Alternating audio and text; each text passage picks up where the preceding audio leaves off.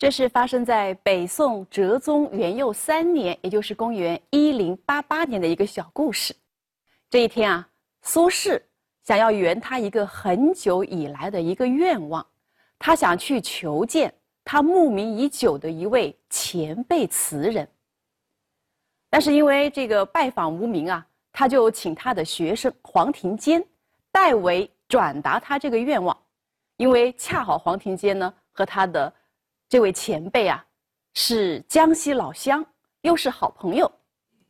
那以我们一般人的判断，以苏轼当时在北宋的名气和地位，别说他想去拜访谁，就是别人千难万难追着赶着想要去见苏轼一面。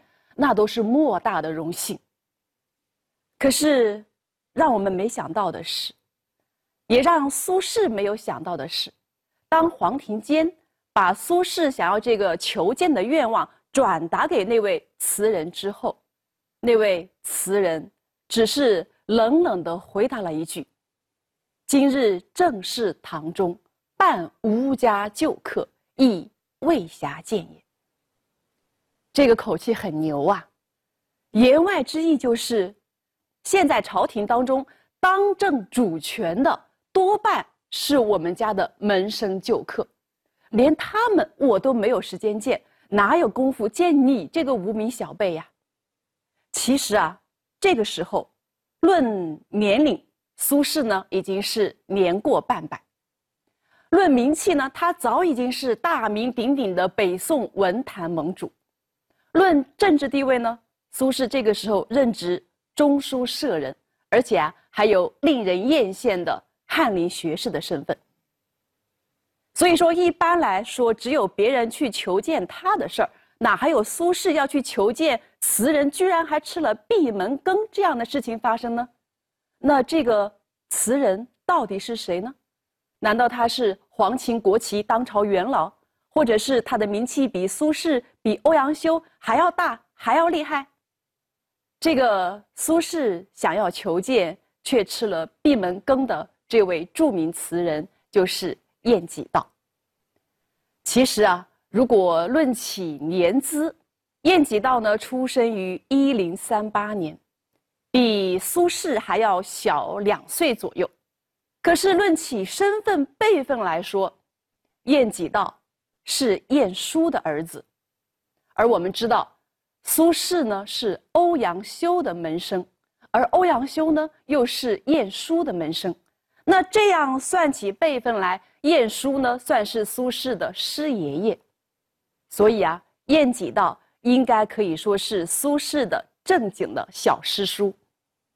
尽管年龄比苏轼小，但是没办法，辈分摆在那儿，所以我说。晏几道是苏轼慕名已久的前辈词人，那是一点都没夸张。那晏几道既然是苏轼的师叔，那么在小师侄面前摆摆架子，那当然也是理所应当的。但是我今天在这里啊，引用这个故事，其实并不是为了想说明晏几道，呃，如何倚老卖老，在苏轼面前故意摆架子来显示自己的身份或者是地位。我想说的是。以苏轼当时的名望和地位，连他想求见晏几道而没有得到满意的结果，这说明什么呢？说明的是晏几道对这个现实世界的态度啊，他不是积极的敞开心扉，然后融入这个现实世界，而是紧闭心门，拒绝和这个现实世界融入在一起。或者说是刻意的与这个现实世界保持了一定的疏离和距离，可以说晏几道他不是一个活在当下、活在现实当中的词人，他是一个总是生活在过去，而且生活在追忆当中的词人。他的这首非常有名的《临江仙》就是一首追忆过去的作品。幕后楼台高锁，酒醒。帘幕低垂，去年春恨却来时，落花人独立，微雨燕双飞。记得小平初见，两重心字罗衣。琵琶弦上说相思，当时明月在，曾照彩云归。这首词啊，其实一开始并不是追忆过去，而是直指当下。当下是什么呢？是梦后，是酒醒，是从梦中醒来，从宿醉当中醒来，看到的现实的场景是什么？是楼台高锁，是帘幕低垂。楼台高锁，帘幕低垂，其实也有虚实两层指向。实的就是紧闭的这个门窗，低垂的帘幕。那么虚指是什么呢？其实虚指就是晏几道所居住的这座楼台，它不是那种门高，俸禄当然也越来越优厚，所以没钱的日子呢是一去不复返了。不过晏殊并没有因为有了钱就喜欢过奢侈豪华的生活，他平时的生活还是很节俭。但他有一个特点，就是特别热情好客。每次宴席过后的主客的赋诗唱和，才是他们每一次聚会的最高潮。那我们可想而知，生活在这样一个风流娴雅的贵族家庭当中，那晏几道从小受到的艺术熏陶，那是别人望尘莫及的。那我觉得呢？晏几道的生活经历和个性特点还跟一个人有点相像，谁呢？就是后来《红楼梦》小说当中的男主人公贾宝玉。他们童年少年时代家世显赫，又备受家人宠爱，根本就是对于江湖险恶呀、人情世故啊完全不了解，而且他们也懒得去理会。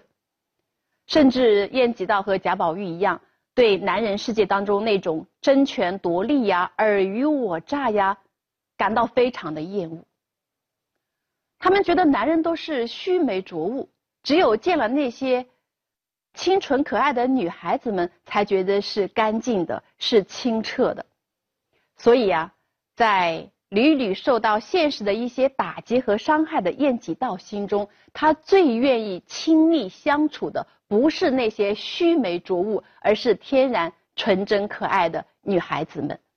就像他在词当中所写到的那样：“琵琶弦上说相思，在春雨飘飘、柳絮飞扬的春天，听着心爱的女子弹奏着动人的音乐，琵琶弦上流淌出来的那种纯粹的爱恋和纯美的相思。”是晏几道一辈子沉醉其中，不愿意醒过来的一个世界。那小平呢，就是这样一个清纯、可爱、天真、烂漫的女子。其实啊，小平的地位并不高，她只是晏几道朋友家的一个歌女。那晏几道跟朋友聚会的时候啊，经常会即席填一些歌词，然后就当场交给歌女们去演唱。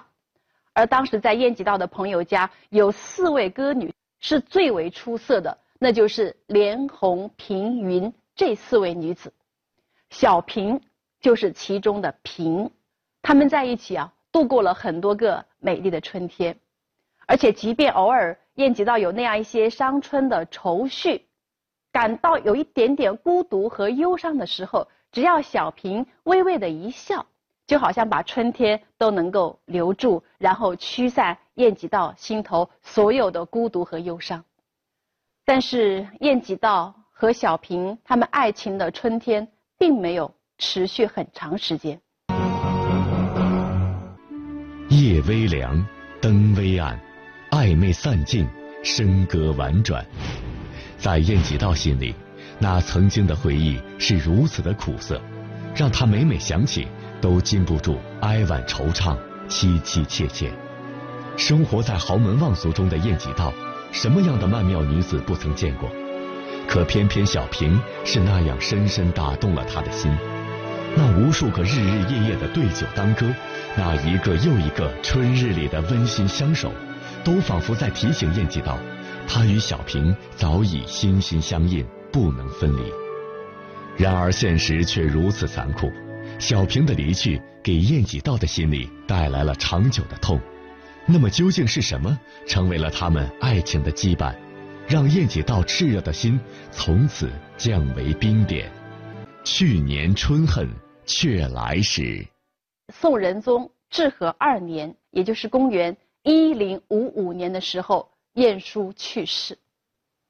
父亲去世可以说是晏几道人生的一个转折点。这一年，十八岁的晏几道才刚刚成年，而晏殊的其他几个儿子呢，现在也都还没有担任特别重要的官职，所以晏家的家道中落可能就会成为一种必然的趋势。那此前不谙世事的晏几道，可能是从这个时候才开始深刻的体验到事态的。为什么我说是堆积如山呢？因为这不是这一个春天才有的恨，而是从去年到今年，一年又一年的春天累积起来的春恨。那既然词人对于蠢蠢欲动、万物复苏的春天，它不是一种爱，而是一种恨，我们忍不住要去追问为什么会这样。词的下半阙给了我们答案。是因为一个女孩，这个女孩名字叫小平，记得小平初见，两重心字罗衣。我们很多人可能都有过这样的经验，所谓人生若只如初见啊，一段感情不管它有多么刻骨铭心，不管它经历了多少漫长的风风雨雨，可是当我们回忆起来的时候，我们回忆的焦点就会定格在初见的那一刹那。晏几道也是这样，当他第一次见到小平的时候，我们可以想象，小平一定是有惊人的美貌、窈窕的身姿、动人的歌喉，还有多才多艺的这样一种特质。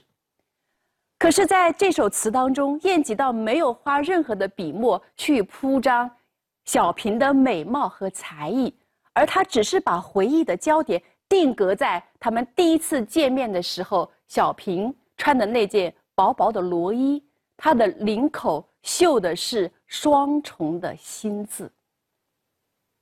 所以在这首词当中，我们不知道小平长得什么样，但是绣着双重心字的罗衣，其实暗示了我们他们是一见钟情、两心相许的这样一种情感的震撼。我为什么说是一见钟情，而且还是两心相许呢？因为这不是晏几道单方面的单相思，或者是对小平的单恋。你看“琵琶弦上说相思”，这位弹琵琶的女子，那就是小平。他们初见的那一个春天的夜晚，晏几道的风流倜傥，他的才华横溢，同样的深深打动了小平。所以，当他轻龙慢捻在琵琶弦上弹奏出来的，就是蕴含着深深的相思的情意。两重心字罗衣，是晏几道在追忆当中的视觉的印象，而琵琶弦上说相思，是晏几道追忆当中听觉的印象。那词人无论是视觉还是听觉。都停留在他们初见的那个最美的一刻，他非常希望那一刻就可以凝定成永恒，但是现实永远和期望落差很大，现实很残酷。